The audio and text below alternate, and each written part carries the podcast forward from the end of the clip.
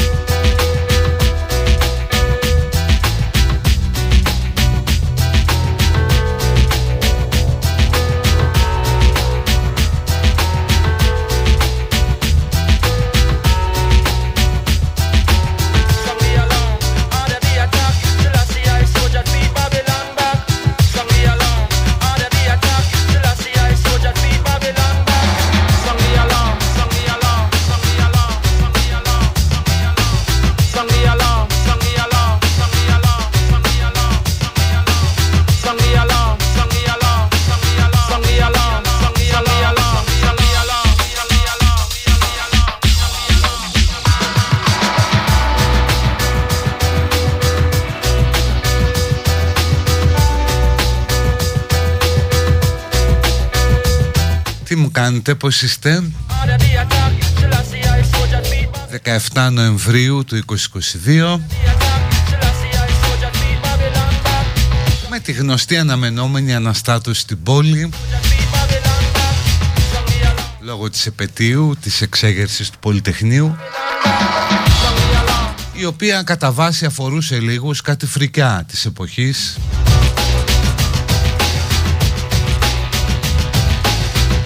Κάποιοι την είχαν δει και με κακό μάτι, ότι είναι προβοκάτσια. Και μετά βέβαια όπως συμβαίνει συνήθως το καρπόθηκαν όλοι. Γεμίσαμε αντιστασιακούς μετά τη Χούντα που και αυτοί με τη σειρά τους γέμιζαν τα στάδια.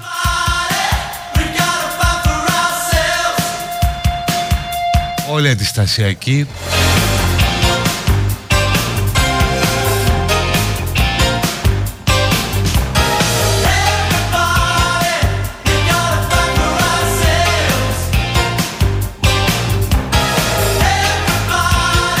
Γιατί μας άφησε και αυτό ότι στην Ελλάδα όλοι οι αγώνες να είναι δίκαιοι και τίμοι.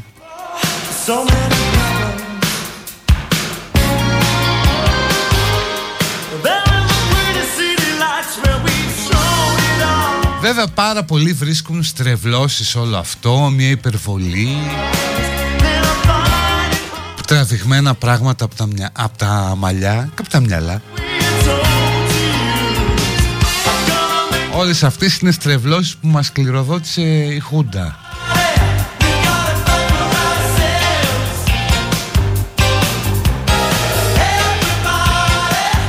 Τιμή και δόξα λοιπόν και τα λοιπά τα αυτονόητα ειδικά για τους νεκρούς.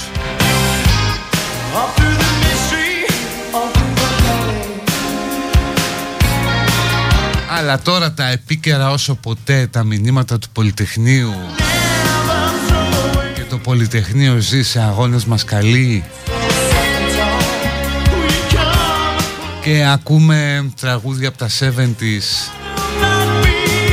και κάνουμε μια αισθητική και συνθηματολογική αναπαράσταση της εποχής στο πλαίσιο της πορείας.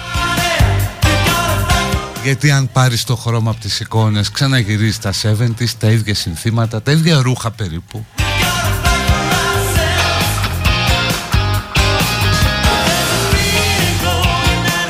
Θα πω αυτό που έλεγα και προχθές. Το 2070 είναι πιο κοντά στο, από το 1973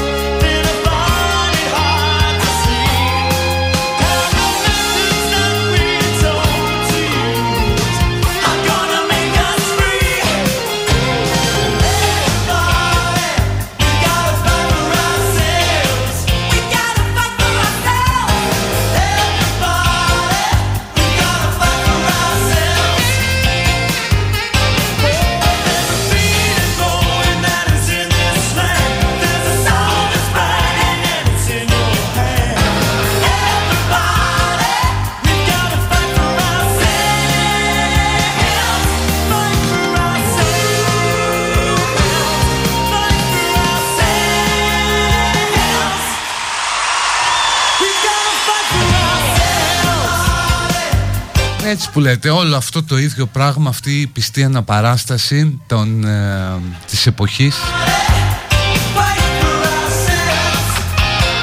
Λογικό είναι και αυτό. Υπάρχει ακόμα ένα πολύ μεγάλο κομμάτι επιρροής στην κοινωνία και στον πολιτικό κόσμο που διαλέγεται με τους κώδικες της εποχής. Το βλέπεις ακόμα και στη Βουλή, το βλέπεις στη συνθηματολογία του, στο κοινωνικό πεδίο η Σεβεντήλα είναι ζωντανή και η Αιτήλα.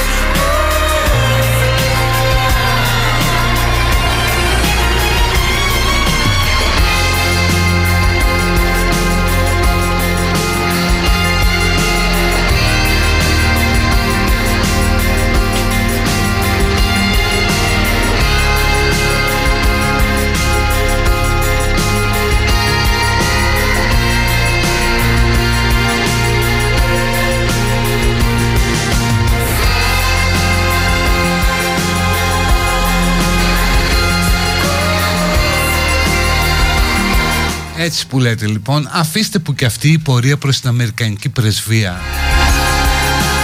Κρύβει και από πίσω της κάτι το γελίο να το πω. Διότι βλέπεις μια νοοτροπία ας πούμε Ότι εμείς δεν φταίμε ποτέ παιδιά Φταίνε μόνο οι ξένοι. Έχει περάσει ακόμα και σε αυτό. Δηλαδή κάνουμε πορεία προς την Αμερικανική πρεσβεία ενώ κανονικά θα έπρεπε να ξεκινάει από την Ευελπίδων ή να πηγαίνει στο Πεντάγωνο ρε παιδί μου. Με μια πολύ μεγάλη στάση στη Βουλή. Αλλά δεν γίνεται ας πούμε. Πρέπει να βρούμε κάποιον άλλον για να του αποδώσουμε τη μομφή. Οπότε βολεύουν μια χαρά οι Αμερικάνοι Γι' αυτό βλέπεις και την αστείωτητα, μη λέμε ονόματα, κάποιοι μεγαλόσχημοι πολιτικοί της αριστεράς που κατεβαίνουν στην πορεία του Πολυτεχνή αλλά πάνε μέχρι τη Βουλή, δεν συνεχίζουν μέχρι την πρεσβεία.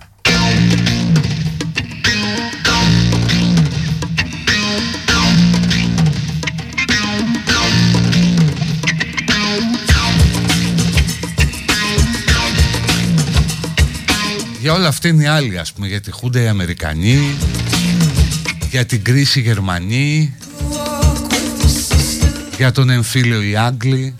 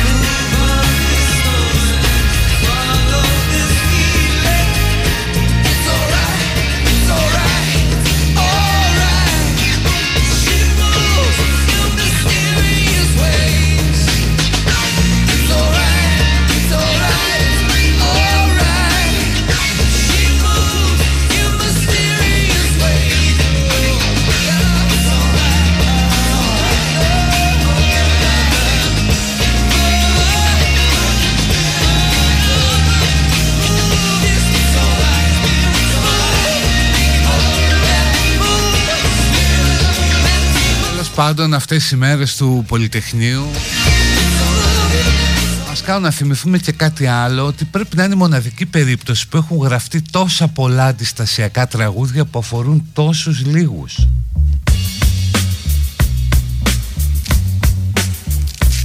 Μην τρελαθούμε τώρα ότι υπήρξε και αντίσταση κατά της Χούντας.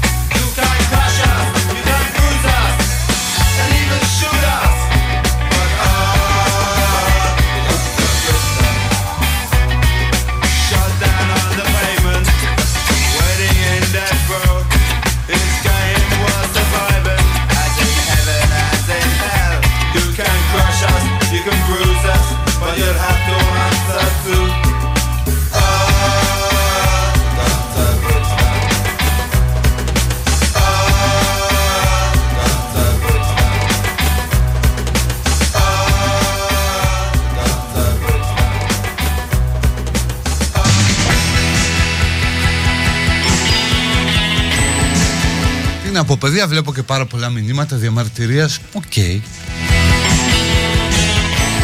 Ζήστε το μύθο σας στα 70's Μπορούμε ας πούμε να εξετάσουμε και αν είναι όντως διαχρονικό το ψωμί παιδεία ελευθερία.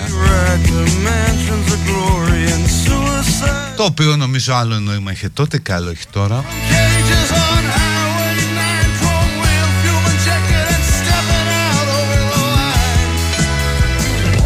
και έχει και μια παθητικότητα αν το αναλύσεις. Δηλαδή δώστε μας ψωμί Δώστε μας παιδεία Δώστε μας ελευθερία.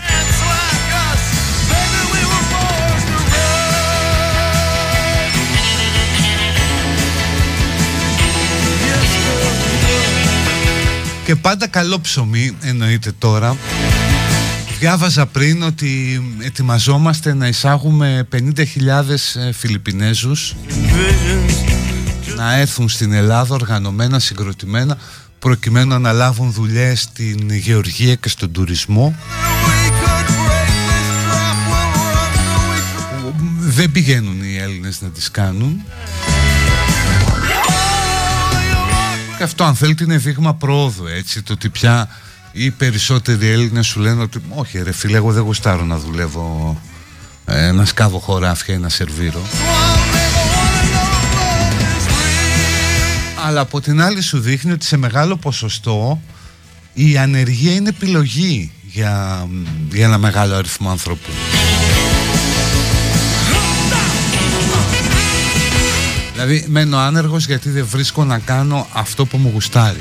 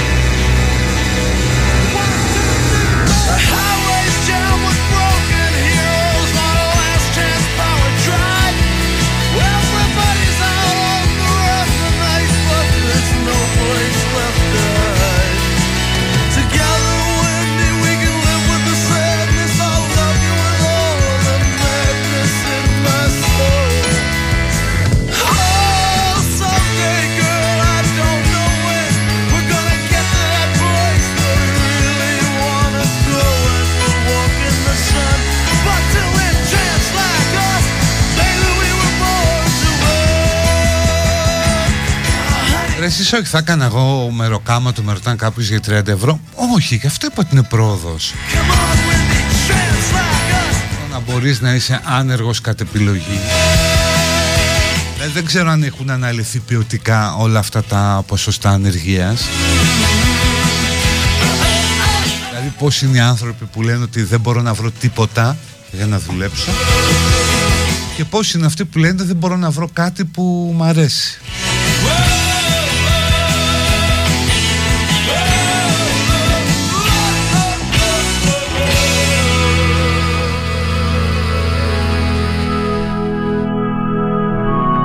Απλώς τώρα που θα έρθουν 50.000 Φιλιππινέζοι Μην μου αρχίσετε τα γνωστά ότι αλλοιώνεται ο πολιτισμός μας Και ότι έχουμε γεμίσει ξένους. Και δώστε λεφτά να κάνουν παιδιά τα κορίτσια μας και όλα αυτά.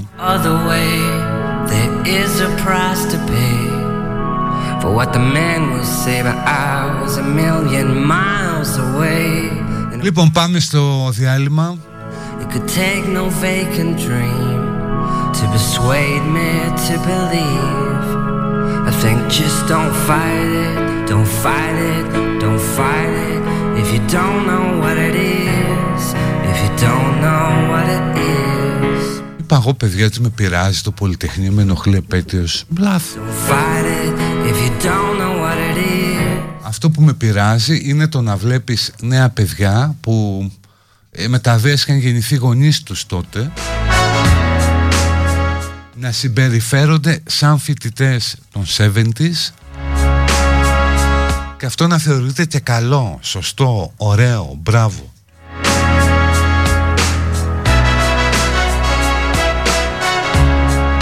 Είναι παιδιά τα οποία ναι μπορεί να είναι καλά παιδιά Μπορεί να είναι δημοφιλείς στις παρέες τους. Να είναι εντάξει με τη συνείδησή τους και όλα αυτά Αλλά φοβάμαι ότι το μέλλον δεν είναι δικό τους Δεν τους χωράει. Αυτό break σε λίγο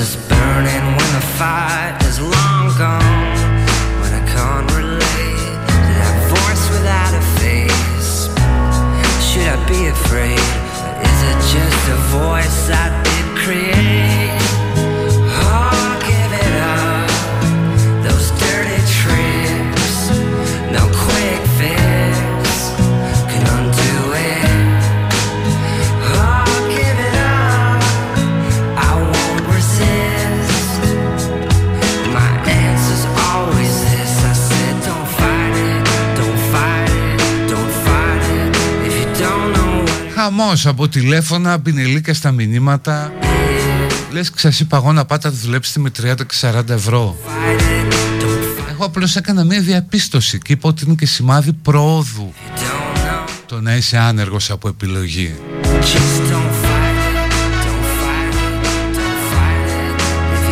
Τι λέει άλλος αρχίζει καμπάνια cancel για να κύβεις Αχ μακάρι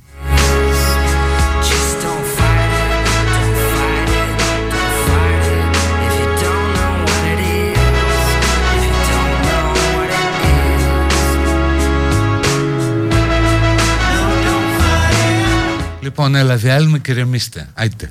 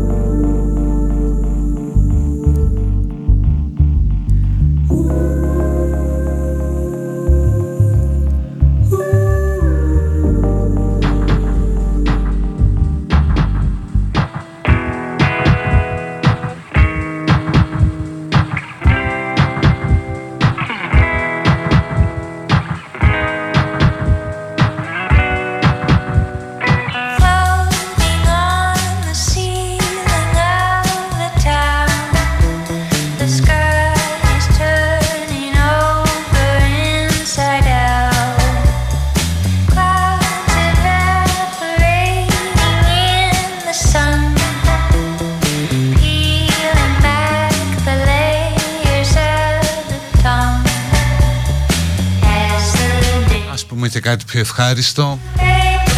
Πήρε άδεια στην Αμερική το πρώτο συνθετικό κοτόπουλο. Είναι για κρέας από κοτόπουλο το οποίο καλλιεργήθηκε εργαστηριακά χρησιμοποιώντας ως πρώτη ύλη κύτταρα από ζωντανά ζώα.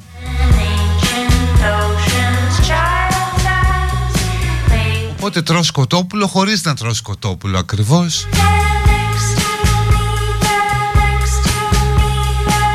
Πράγμα το οποίο είναι πολύ βολικό για πάρα πολλούς λόγους, καταλαβαίνετε. Και πιο υγιεινό μπορεί να είναι. Και πιο ηθικά σωστό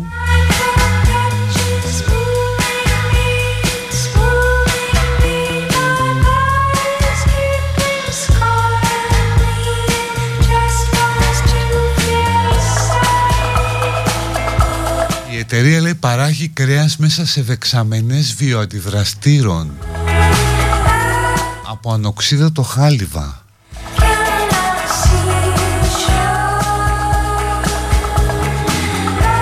Και όπως σου λέει είναι πια άλλο το κρέας και άλλο το ζώο.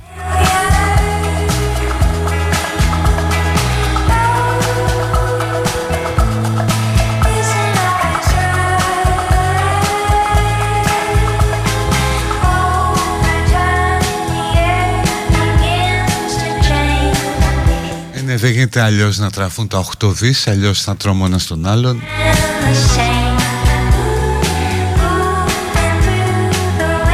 Με την ευκαιρία διάβαζα πριν ότι στις Φιλιππίνες Από τις οποίες θα πάρουμε και 50.000 εργαζόμενους Θέλω να δω αν θα βγει κανείς να διαδηλώσει γι' αυτό. Πέρα από τους ακροδεξιούς εννοώ Δηλαδή θα βγει η αριστερά να διαδηλώσει λέγοντας ότι οι Φιλιππινέζοι τρώνε τις θέσεις εργασίας των Ελλήνων εργατών. Είμαι περίεργος. Εκεί λοιπόν πια έχουν τόσο μεγάλη έκρηξη πληθυσμού που δεν τους φτάνουν τα σχολεία. Δεν έχουν λέει πού να βάλουν τα παιδιά.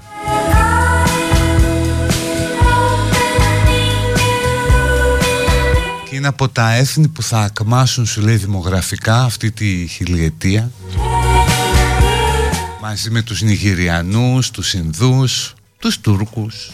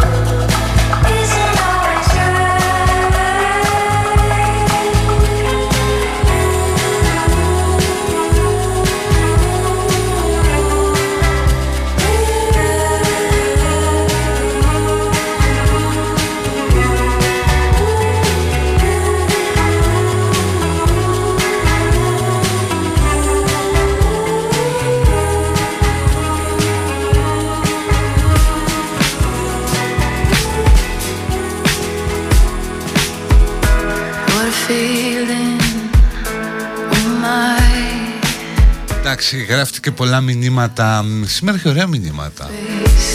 Ε, Για τα συνθετικά τρόφιμα.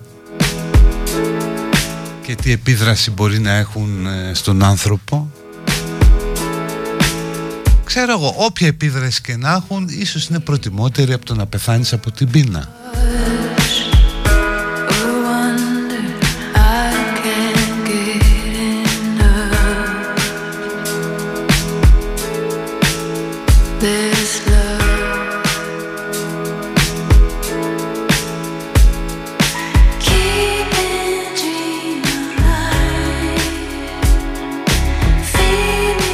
βγάλτε σε σύνταξη τον κύριο λέει κάποιος μακάρι σαν τρελός αύριο έβγαινα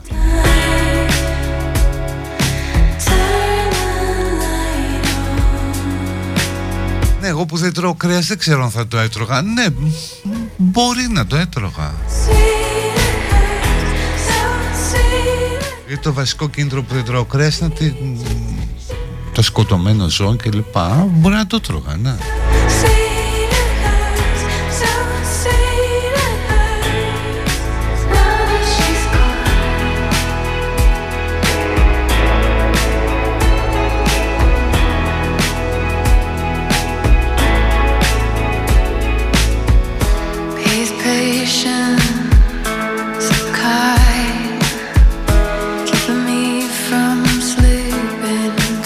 Κάνουμε παιδιά μας το 8 δις Θυμίζω ότι ο παράδεισος φτιάχτηκε μόνο για δύο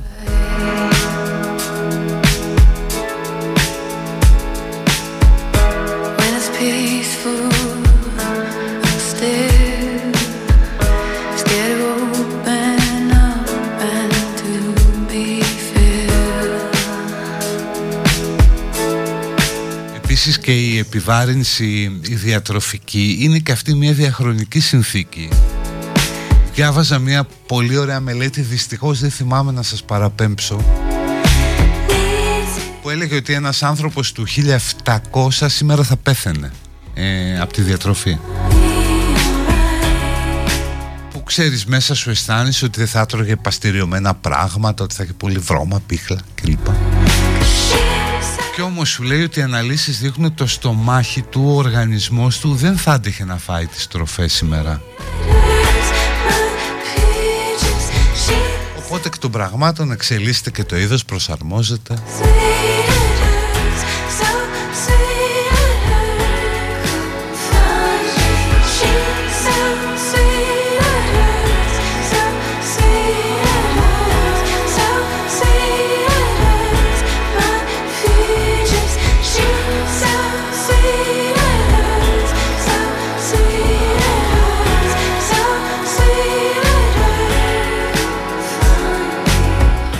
Νομίζω ότι ένας άνθρωπος του 1600-1700 μπορούσε να φάει γιαούρτι 2% Σήμερα χωρίς να πάθει κάτι, κάμια μπάρα δημητριακών.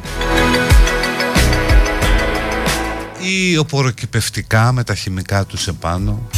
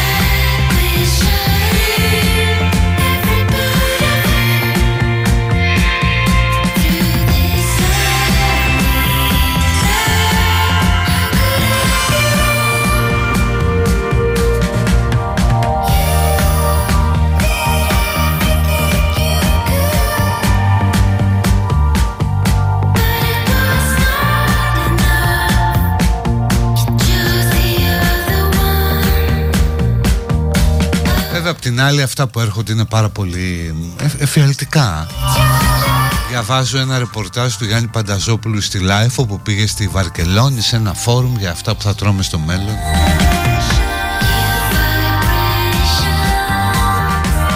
Και λες ας πούμε πως έλεγε ο Τσακνής γυρίζω τις πλάτες μου στο μέλλον Κλείνω το στόμα μου στο μέλλον.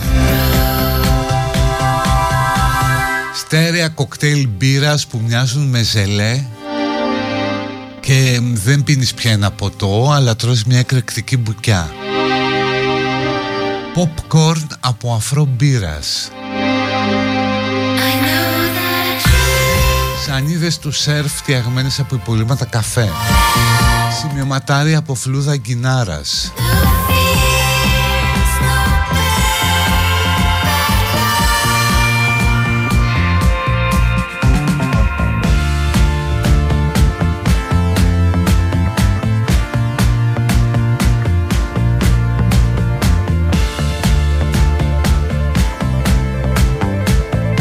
χαρτόνι και γυαλί που τρώγονται.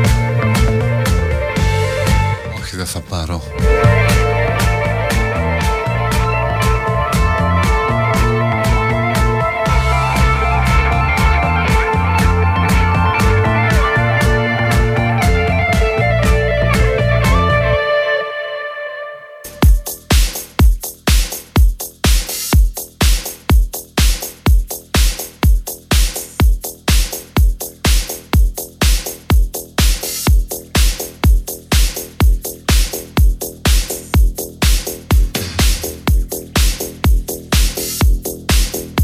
πάμε στο διάλειμμα, η ώρα πάει μία. Ερχόμαστε στο δεύτερο μέρος, νέα για το Μουντιάλ. Και διάφορα άλλα πιο ελαφριά.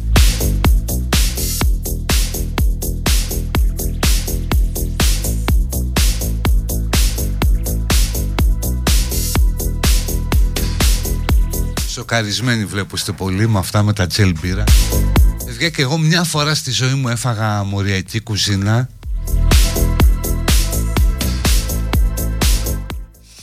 Εντάξει, ναι, δεν θα ήθελα να το ξανακάνω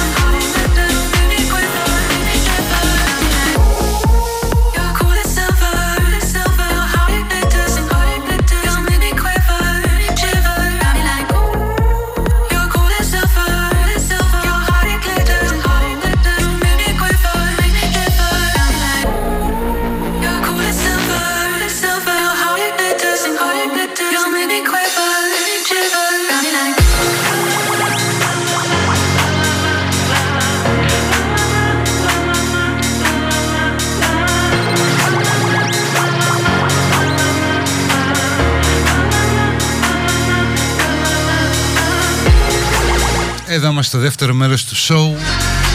Citizen Givizen στο Best. best926.gr το site του σταθμού μας. Αμφίδρομη επικοινωνία μέσω του Live24 καλύτερα. Και η Γιανακίδης στο Insta και στο Twitter facebook.com slash Γιανακίδης γιανακίδης.com και εκπομπή σε podcast Citizen κάθε μέρα νωρίς το απόγευμα Είμαστε λίγο πριν την εκκίνηση του Mundial Νομίζω έτσι είναι σωστό να το λες. Mundial, όχι Mundial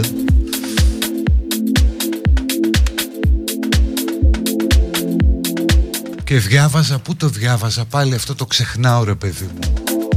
Μια μελέτη για το πώς θα βλέπουμε Mundial μετά από 50-60 χρόνια. Πώς θα βλέπετε δηλαδή όσοι είστε εδώ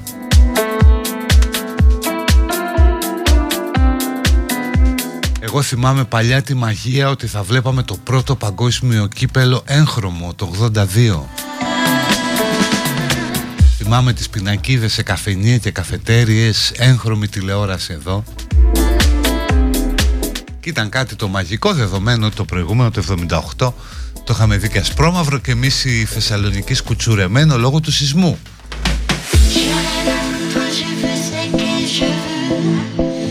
και διάβασε για την εξέλιξη της εικονικής πραγματικότητας και πώς θα βλέπεις το Μουντιάλ στο Metaverse όπου θα πληρώνεις διάφορα πακέτα.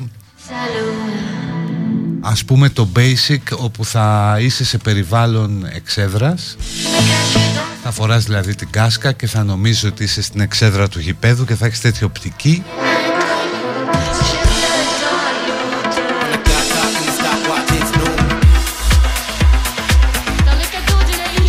διαβαθμισμένα εισιτήρια ας πούμε θα μπορείς να έχεις θέση κάτω στη γραμμή του γηπέδου.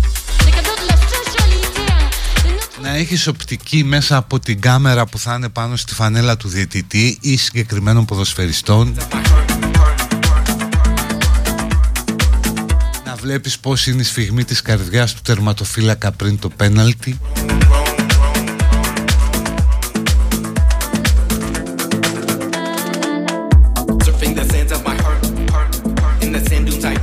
πραγμάτων το, το θέμα θα πάει εκεί. Όπου πια δεν θα ξεχωρίζει εμπειρία από το αν βλέπεις PlayStation ή ό,τι υπάρχει τότε ε, ή ποδόσφαιρο Και υποθέτω ότι και αυτό το παγκόσμιο που αρχίζει τώρα στο Κατάρ Πρώτα πρώτα ελπίζω να μην δούμε κανένα τελικό Κατάρ Σαουδική Αραβία Είναι ικανή Αν δείτε δηλαδή και το FIFA Uncovered στο Netflix Βλέπεις πόσο αδίστακτοι είναι οι άνθρωποι.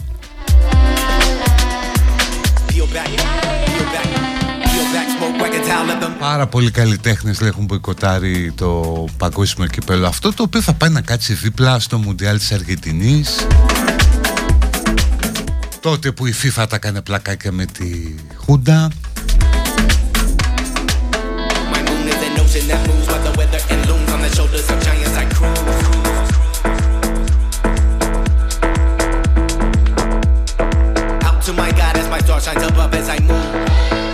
Γενικά θα ήταν ένα πολύ ωραίο παγκόσμιο κίνημα αν μπορούσε να ξεκινήσει να μποϊκοτάρουμε όλο το Μουντιάλ. Να λέμε ότι δεν το βλέπει κανείς, τουλάχιστον κατά δήλωση. Όλοι θα το βλέπαν στα κρυφά.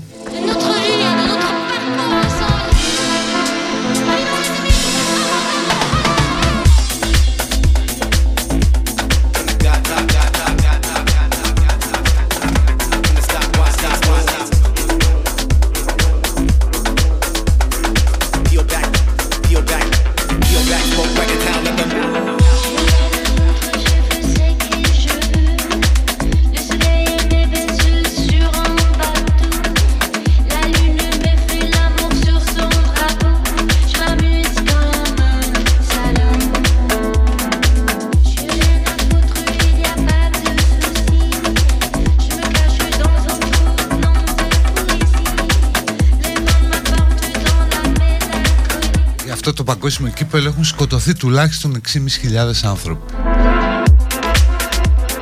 Οι οικογένειες των οποίων δεν θα πάρουν καμία αποζημίωση Και πώς να την πάρουν δηλαδή Πού θα πάει τώρα η άλλη χείρα από τον Μπαγκλατές Ή από το Πακιστάν Ή από κάτι χωριά της Ινδίας Να κάνει αγωγή στο Κατάρ;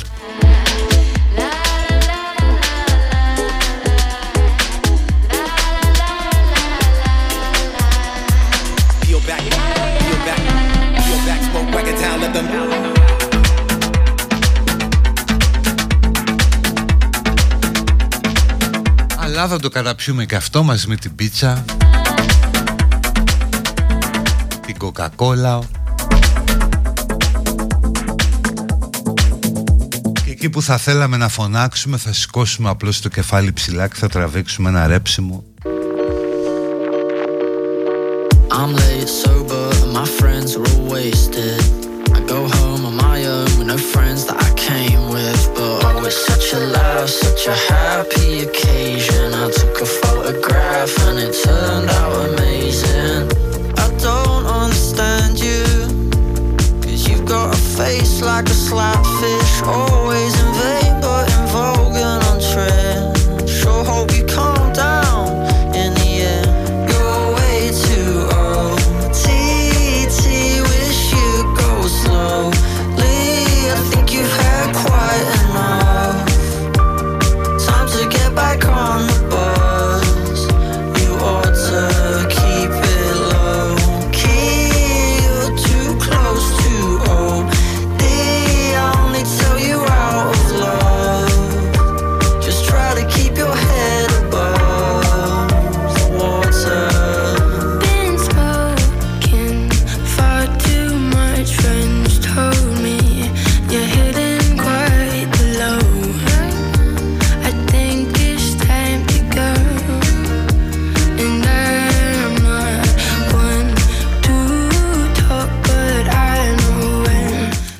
Εγώ βασικά θα δω μ, την Αργεντινή ίσως Don't. I'm taking you home.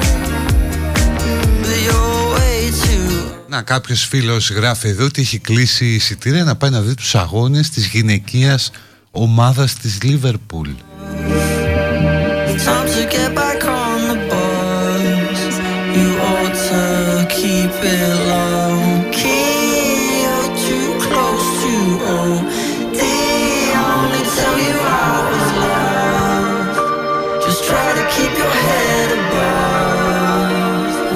sun.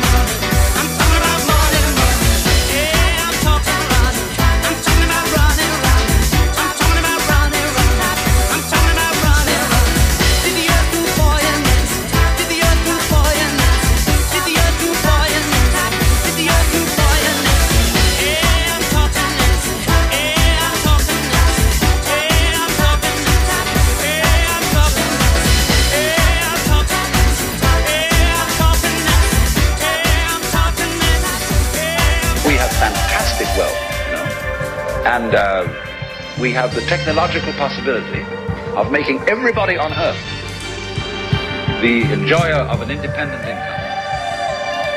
We can't do it because people say, where's the money going to come from? Because they think money makes prosperity. It's the other way around. Money, money, money. It's just like life. It's one big roller coaster.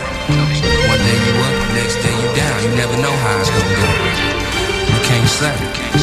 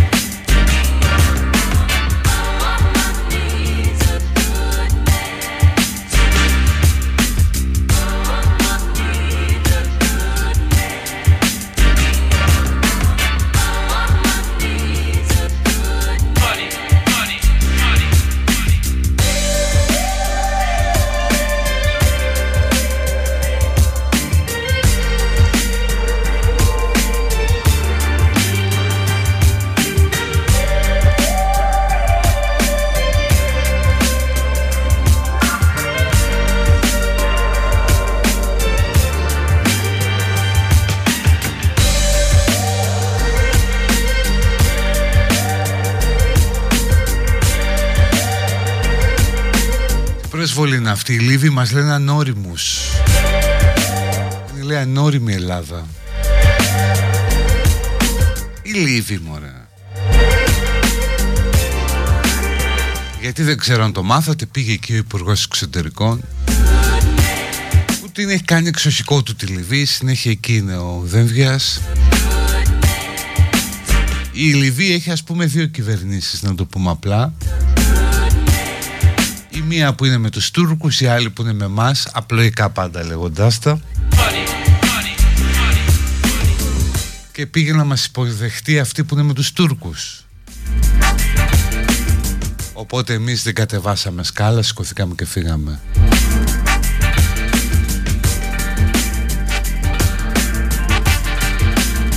Επίσης δεν έγινε ο τρίτος παγκόσμιος πόλεμος ακόμα τότε ας πούμε είχαν ε, το Δούκα, δεν είχαν ένα Δούκα της Αυστριουγγαρίας που είχαν δολοφονήσει. Τώρα που ξεκίνησε ο πρώτος, τώρα ο τρίτος θα ξεκινούσε με δύο χωρικούς από την Πολωνία. Το οποίο το λες και μια πρόοδο, ταξική. Αυτό που βλέπουμε είναι σιγά σιγά ε, πώς έχουν αρχίσει να τραβούν το αυτή του Ζελένσκι. Δηλαδή, αν παρατηρήσεις το Ουκρανικό, πάρεις ένα καρεκλάκι σαν αυτά που έχουν οι ψαράδες και κάτσεις και βλέπεις το Ουκρανικό, βλέπεις ότι σταδιακά, δηλαδή τώρα η Δύση έχει αρχίσει και του λέει «Έλα ρε παιδί μου». Μετά έτσι θα πέσουν κάποια σκουντιματάκια με τον αγκώνα από τη Δύση. Μετά ένα τράβηγμα του αυτιού και μετά αν δεν έρθει γρήγορα συμφωνία μέσα στο χειμώνα θα διαβάζεις και αποδυτικά μέσα έλα μωρέ τον καραγκιόζη τον κοκάκια που μας έχει μπλέξει κλπ.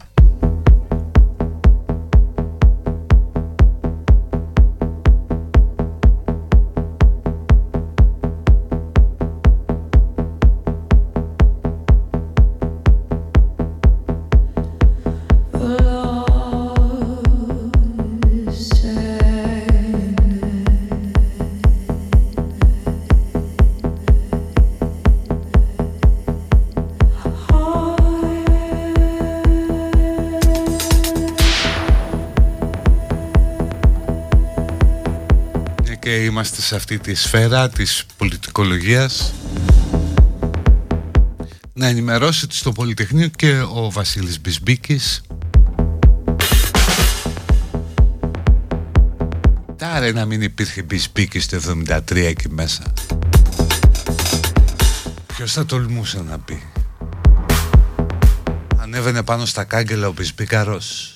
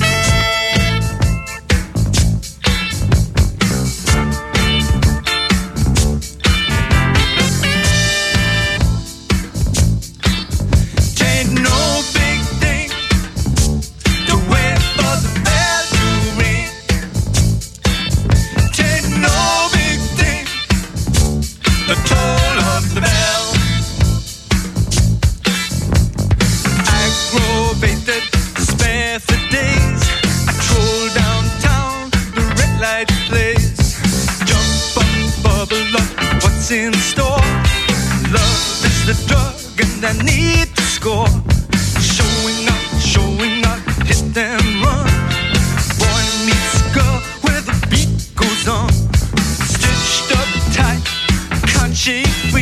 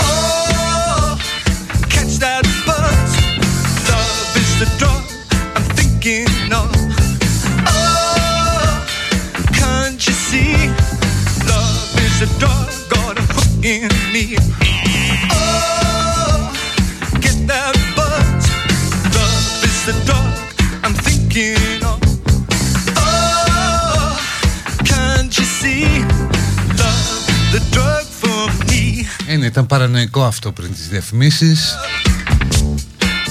αλλά και ωραίο μεγάλο 8 λεπτά. Λοιπόν εδώ είμαστε στο τελευταίο τεταρτημόριο. Να επιστρέψω λίγο στα του Πολυτεχνείου γιατί έχει γίνει ένα tweet από τον Παύλο Πολάκη Όπου να είναι θα σημάνουν οι καμπάνες. Μπορεί να είναι κουδούνες πούμε Δεν έχει σημασία κάτι θα σημάνει Για να το λέει ο Παύλος ο Πολάκης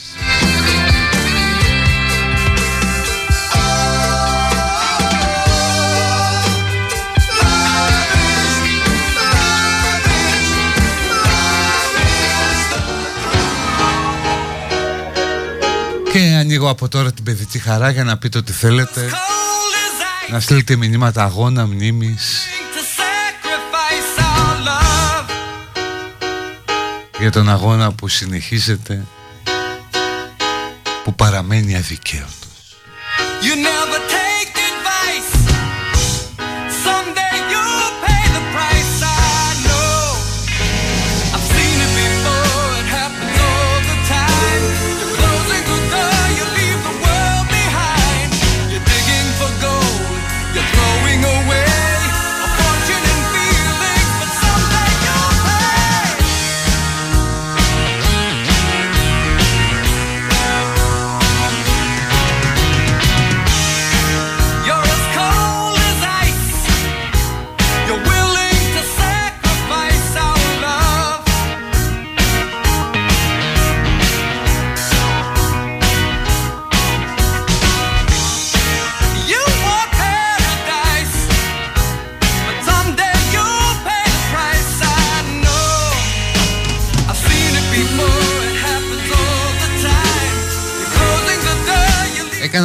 εδώ στον προμηθέα και κατά τη μικρή αναμονή αναλογίστηκα πόσο τυχεροί είμαστε που δεν έχουμε παρουσία εμβολιαστών έξω από τα κέντρα εμβολιασμού όπου γίνεται στη ΣΥΠΑ, όπως γίνεται στη ΣΥΠΑ. Ναι εδώ πάει τελείωσε. Και είναι και ωραίο, πας και εμβολιάζεσαι με τη μία.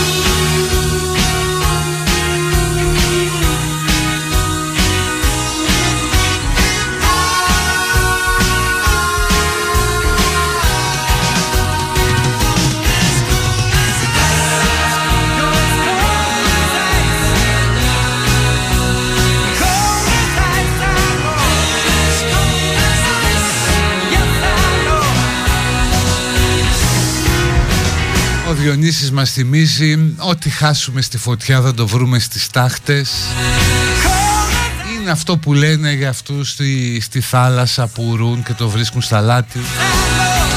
Περίπου το ίδιο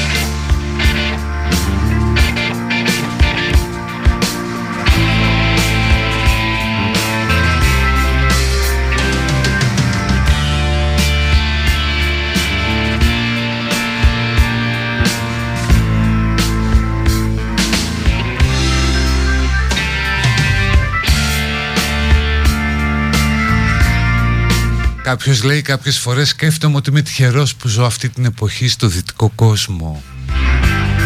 Εγώ κάθε μέρα το σκέφτομαι.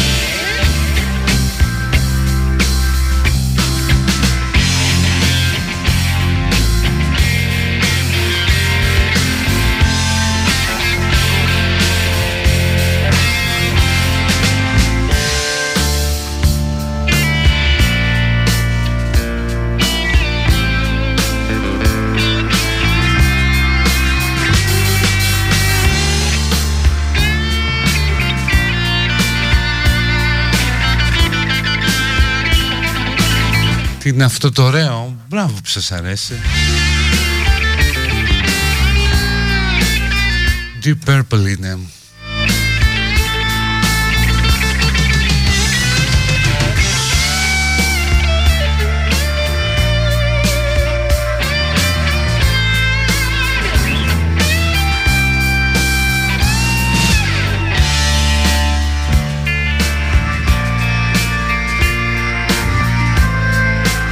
Αν θα πάω σήμερα στην πορεία του Πολυτεχνείου. Όχι, μέχρι το Πανεπιστήμιο πήγαινα. Που ήταν ακόμα και πολύ κοντά σχετικά τα, τα γεγονότα έτσι, 10-12 χρόνια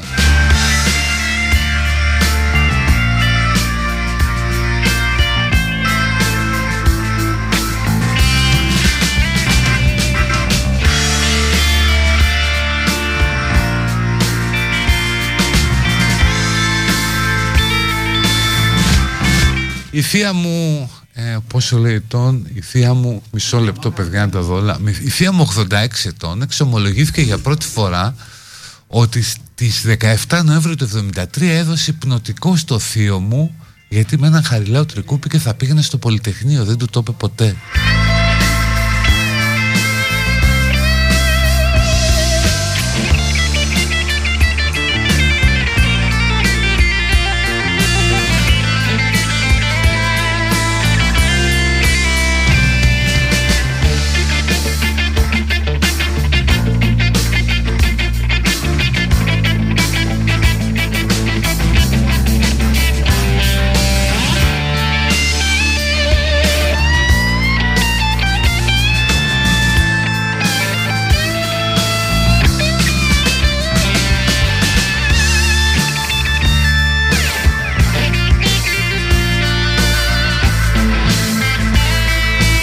Όσο ήμουν τότε, 7 χρονών ήμουν.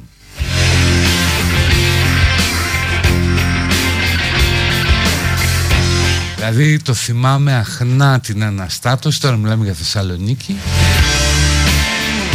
Και τη μεγάλη μου αδελφή, θα μου πεις και έχω και άλλη, ε την αδελφή μου που είναι μεγαλύτερη. Πολύ μεγαλύτερη, 8 χρόνια να έχει συντονιστεί στο ραδιόφωνο ακούγοντας το σταθμό του Πολυτεχνείου Θεσσαλονίκης.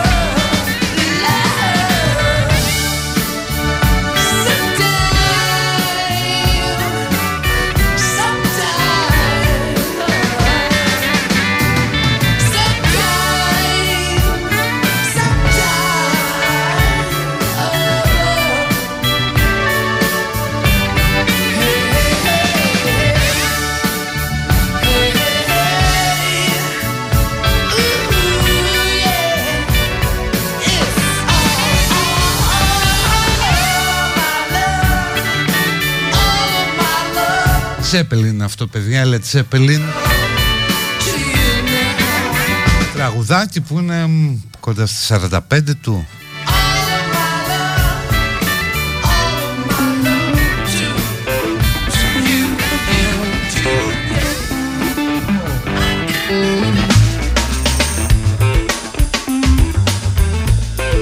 Ετοιμάζομαι για πορεία και είμαι αποφασισμένος για όλα Λέει κάποιος Έλα ρε προσοχή με αυτά. Πάτα χτυπήστε, ανοίξτε κανένα κεφάλι δικό σας Τι θα κερδίσετε. Θυμίζω και πριν πόσα χρόνια έχει ρε εσείς; Τρία, τέσσερα, πέντε. Μια ανακοίνωση κάποιων αντιεξουσιαστών Που πήγαν και δίραν κάποιους άλλους κατά λάθος. Γιατί νόμιζαν ότι ήταν το μπλοκ της ΚΝΕ Για να εκδικηθούν λέει μια επέμβαση των ΚΝΑΤ. Και μετά πήγαν λέει και ζήτησαν συγγνώμη. Και τους είπαν αν θέλετε δίρτε μας και μας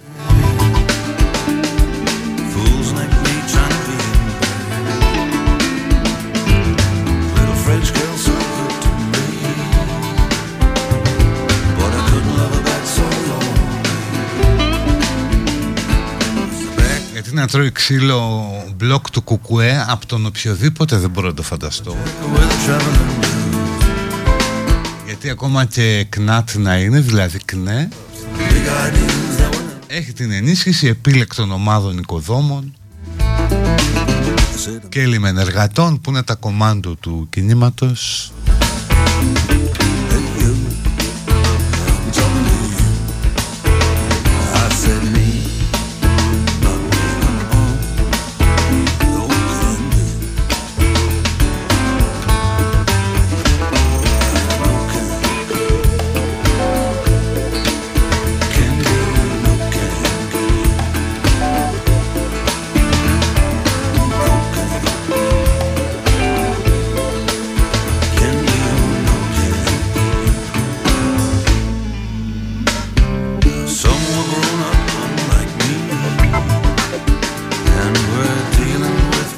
το παρανοϊκό που έπαιξε πριν το διάλειμμα. Είτε Encore Φαμιλή Πολ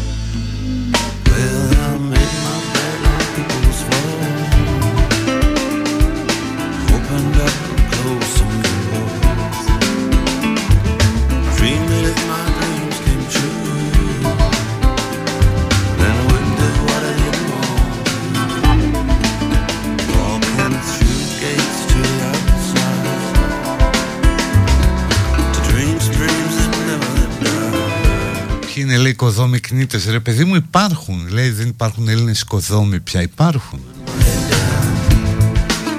Είναι καλό συνδικάτο μέσα στο, στο ΠΑΜΕ Said the man won't see. Go wash his car. Πάμε στο τελευταίο κομμάτι που είναι λίγο πιο τσιριχτό Γιατί είναι μια παραγγελιά Άντε ας την εκτελέσουμε Και να φύγουμε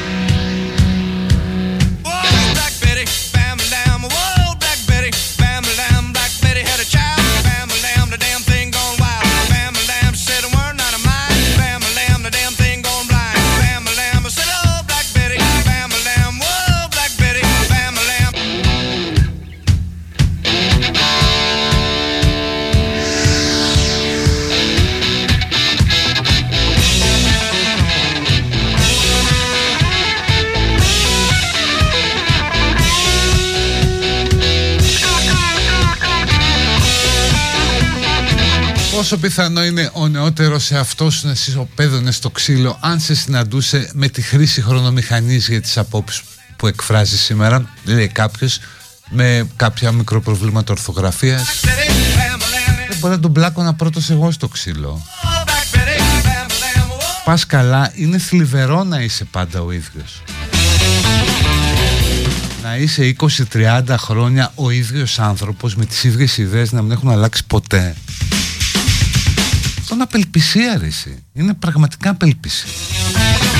Είναι περίπου σαν να πέθανες εγκεφαλικά στην ηλικία της νιώτης και να μην εξελίχθηκες καθόλου.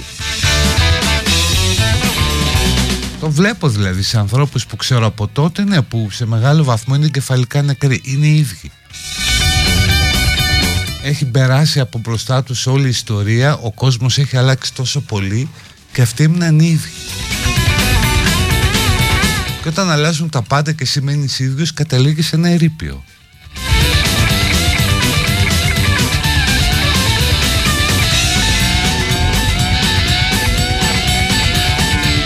Οπότε ευτυχώς δεν θα με αναγνώριζε ο εαυτός μου ο νέος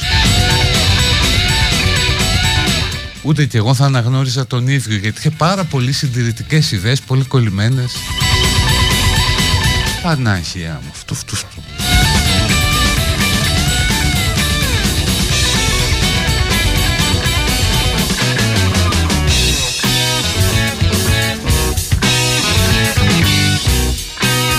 Λοιπόν, αν Αναστασίου είναι εδώ. Τώρα μιλάει χαμογελαστή στο τηλέφωνο.